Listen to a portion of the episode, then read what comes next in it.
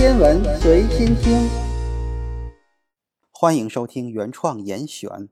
近日，LIGO Virgo 引力波探测合作组宣布发现了至今最强的黑洞碰撞，由八十五倍太阳质量和六十六倍太阳质量的两个黑洞环绕并合，成为了一个一百四十二倍太阳质量的黑洞。其中约八倍的太阳质量转化成能量巨大的引力波，在时空中传播。论文一经上线，迅速引起业界高度关注和热议，因其涉及所谓的不可能质量黑洞的问题。但这一黑洞质量禁区是不是真的存在？这又一定是双黑洞合并吗？中等质量黑洞都存在于哪里？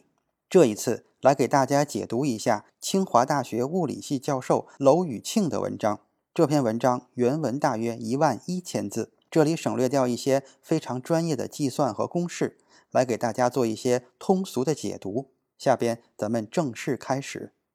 二零二零年的九月二日，LIGO Virgo 引力波天文台合作团队正式发表了一年多来的研究分析结果。他们发现了两个黑洞环绕并合为一百四十二倍太阳质量黑洞的引力波事件 GW 一九零五二一。按照引力波事件的命名规则，就是二零一九年的五月二十一日发现的引力波事件。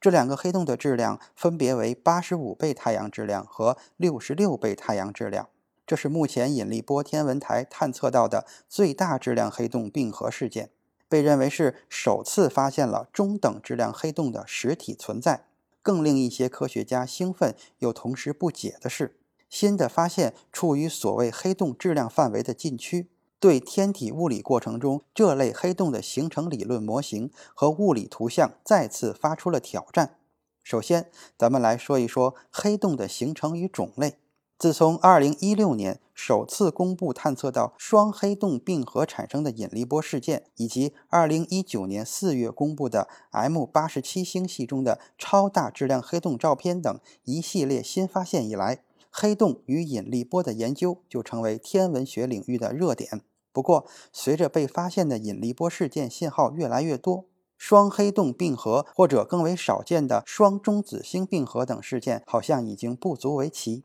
事实上，LIGO Virgo 国际合作团队至今已经正式发表了探测到的十五次引力波事件。仅仅发现新的双黑洞并合事件也不算非常新鲜的事儿了。而本次公布的142倍太阳质量的黑洞，则让一些天文学家感到不可思议，再次引发科学界和大众媒体的热议。其实，核心问题就在于142倍太阳质量的黑洞以及并合前形成它的85倍太阳质量的黑洞，并不在目前某些所谓主流的黑洞形成理论之中。也就是说，这个范围内的黑洞是如何从宇宙时空中冒出来的？似乎没有像样的天体物理故事。黑洞相关理论已经提出超过一百年。一九一五年，爱因斯坦发表广义相对论不到一年，德国天体物理学家史瓦西就从广义相对论中推导出了今天称之为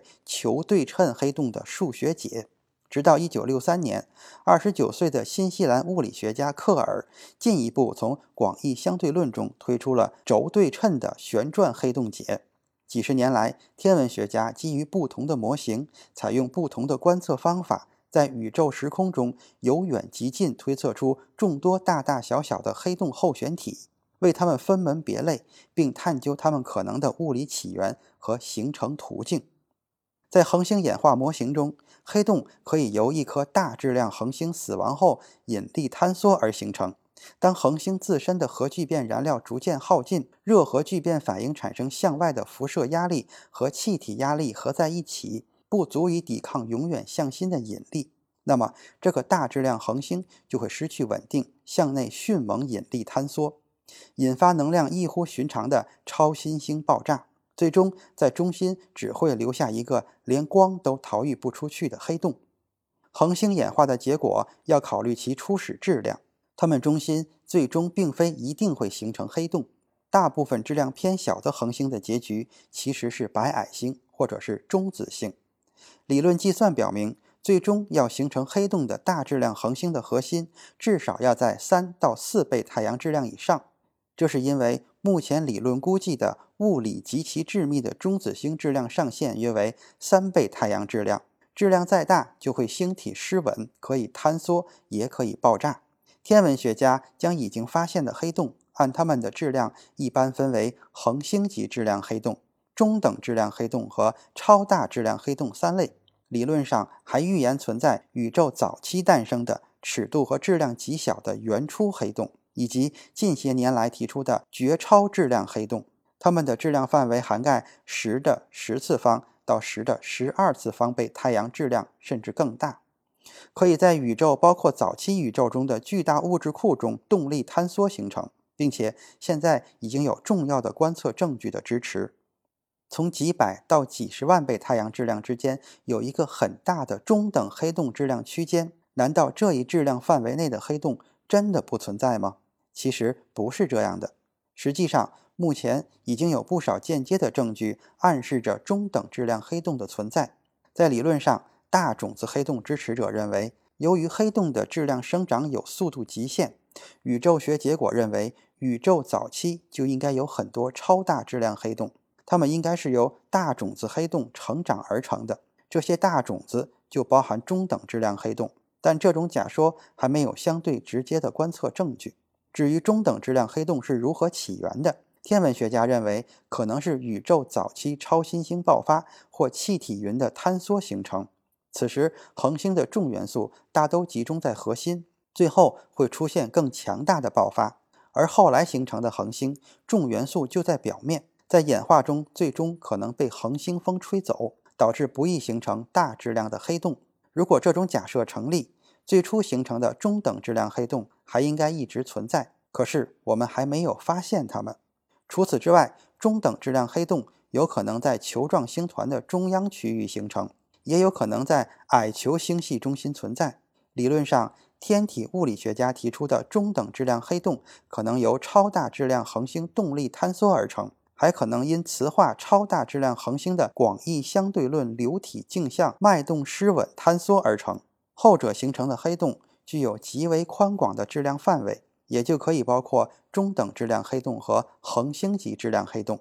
补充一点，所谓的恒星级质量黑洞的质量范围一般在几倍到上百倍太阳质量，这些界定还经常会浮动。天文学家设想，它们正是由大质量恒星自然演化、引力坍缩而形成。此前通过引力波探测到的十几个双黑洞都属于这一类型。事实上，在被引力波实验宣称探测到之前，几十个太阳质量的黑洞并未受到足够的重视，它们的天体物理成因也并没有被深入的探究。基于几年来的引力波事件观测。现在的天文学家则经验上认为，它们应当遍布在各个星系之内，也可能游荡于宇宙空间。在很长的时间内，超大质量黑洞的传统质量范围一直在几百万到几十亿倍太阳质量之间。依据几十年的观测，天文学家推断，每一个星系，包括椭圆星系、盘状的漩涡星系以及矮星系的中心，都存在着这类黑洞。比如，我们银河系中心就存在一个约四百一十万倍太阳质量的黑洞，而首次拥有亮照的 M 八十七星座中心的黑洞大约有六十五亿倍太阳质量，算是超大质量黑洞中的大块头。超大质量黑洞的形成直接关系到星系形成和宇宙演化，而它们的诞生和演化则是个开放性的重要前沿问题。黑洞周边物质吸积盘的存在及其与黑洞相互作用而产生的各类高能活动，有助于黑洞探测和估算黑洞的参数。然而，一个黑洞从其周边吸积盘获取质量的吸积率远远不够高，所以一个超大质量黑洞的主体质量绝大部分从何而来，是天体物理学和宇宙学中一个不可回避的核心问题。特别是在早期宇宙中，宇宙大爆炸后十亿年间。超大质量黑洞乃至绝超质量黑洞的存在，从时间上使得这些黑洞快速形成的问题极为尖锐。一种假设认为，质量较大的黑洞先由多个相对质量较小的种子黑洞并合。依据这个图像推演，若要形成超大质量黑洞和绝超质量黑洞，就必须由非常频繁而且持续不断的各种质量黑洞并合。如此会导致一个不可避免的结果。就是宇宙时空中应当存在随机的引力波涟漪背景。天文学家希望通过这些引力波辐射对多个毫秒射电脉冲星所发出的周期信号的微弱影响来测定它们的存在。国际上有若干个这样的项目试图探测这个背景，但到目前为止都没有成功。就探测方案而言，这里涉及的模型、假设、分析方案和技术路线等都存在相当的不确定性。因此，以长期持续不断的黑洞并合来形成超大质量的黑洞，甚至绝超质量黑洞的物理图像，仅仅还是一个假说。有新闻报道说，不可能质量黑洞被发现。这里所谓的不可能质量黑洞，是指在中等质量黑洞范围内，处于质量低端的那一部分，存在一个不可能的黑洞质量空缺。简单来说，就是大致处于某一特定质量范围内的恒星核。当恒星中心温度足够高时，由于星体中心正负电子对的不稳定性的作用，恒星最后会发生剧烈的高能量核爆炸，炸碎整个星体，从而不能形成一定质量范围内的黑洞。另外，还有其他五花八门的超新星爆炸形式，但最后形成残余物质的质量都小于六十五倍太阳质量。如果恒星中心氦核质量更大，达到六十四到一百三十五倍的太阳质量，就直接出现不稳定的情况。此时，它所引发的热核反应猛烈，所有的物质都灰飞烟灭，整个星体被炸碎，因此也就不能在中心形成黑洞。咱们再说回这次的引力波事件，这次的发现创造了引力波探测的多项记录，